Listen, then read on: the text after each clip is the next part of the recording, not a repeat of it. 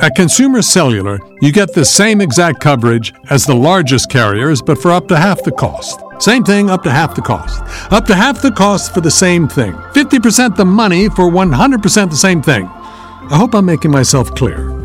Consumer Cellular. When freedom calls, we're here to answer. Call us at 1 888 freedom. Half the cost savings based on cost of consumer cellular single line 5 gigabyte data plan with unlimited talk and text compared to lowest cost single line postpaid unlimited talk, text, and data plan offered by T Mobile and Verizon May 2023. HD Smartcast. आप सुन रहे हैं H D smart cast और ये है radio नशा production welcome welcome welcome to crazy for Kishore season two मैं हूँ आपका होस्ट एंड दोस्त Amit Kumar. Crazy for Kishore Season 2. हम मना रहे हैं फादर्स वीक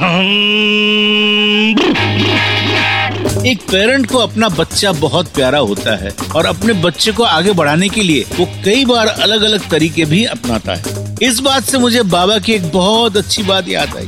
ये किस्सा जुड़ा है बाबा और आर डी बर्मन से। बाबा और आर डी बर्मन ने अपने प्यारे बच्चे, यानी के पहले बंगाली सॉन्ग के लिए क्या क्या? किया बाबा और आर डी बर्मन ने गाने के प्रमोशन के लिए ऐसी कौन सी प्रमोशन एक्टिविटी अपनाई जो थी वक्त से बहुत आगे? प्यार का मौसम फ़िल्म का गाना तुम मिन जाऊ का पहले बंगाली में बना था। वो गाना था दिन पाखी उड़े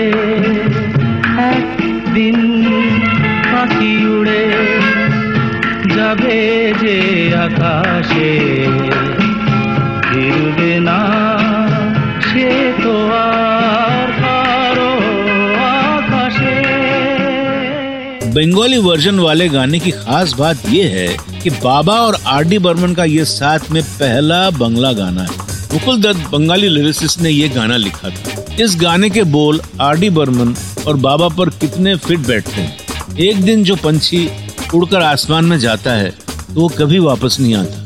बाबा और आर डी बर्मन का जो काम था, वो सबके दिल में ऐसा बैठा हुआ है कि वो हमेशा वही है है ना? आर डी बर्मन की एज ए म्यूज़िक डायरेक्टर उस वक्त शुरुआत ही थी और बाबा भी उस समय फिल्म्स बना रहे थे।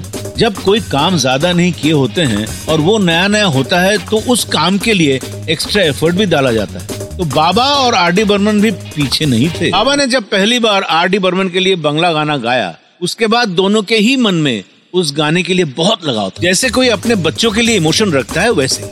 बस बाबा और आर डी बर्मन अपने पैसों से कम से कम सौ पोस्टर्स बनवाए, जिसमें दोनों की फ़ोटो थी। वो सारे पोस्टर्स बाबा और आर डी बर्मन खुद ले जाकर पूरे कोलकाता के हर एच के स्टोर में लगाए। ये उनकी एक तरह की प्रमोशनल एक्टिविटी थी।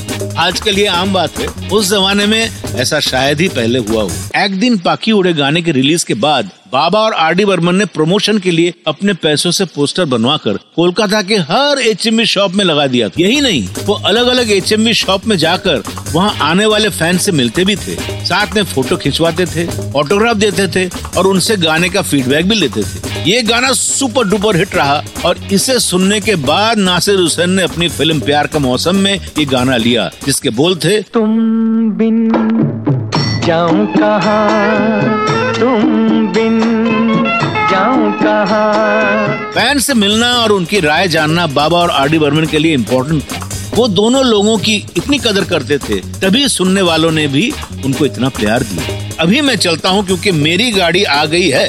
सुनते रहिए तब तक crazy for Kishore season two आप सुन रहे हैं एच डी स्मार्ट कास्ट और ये था रेडियो नशा प्रोडक्शन एच स्मार्ट Smartcast.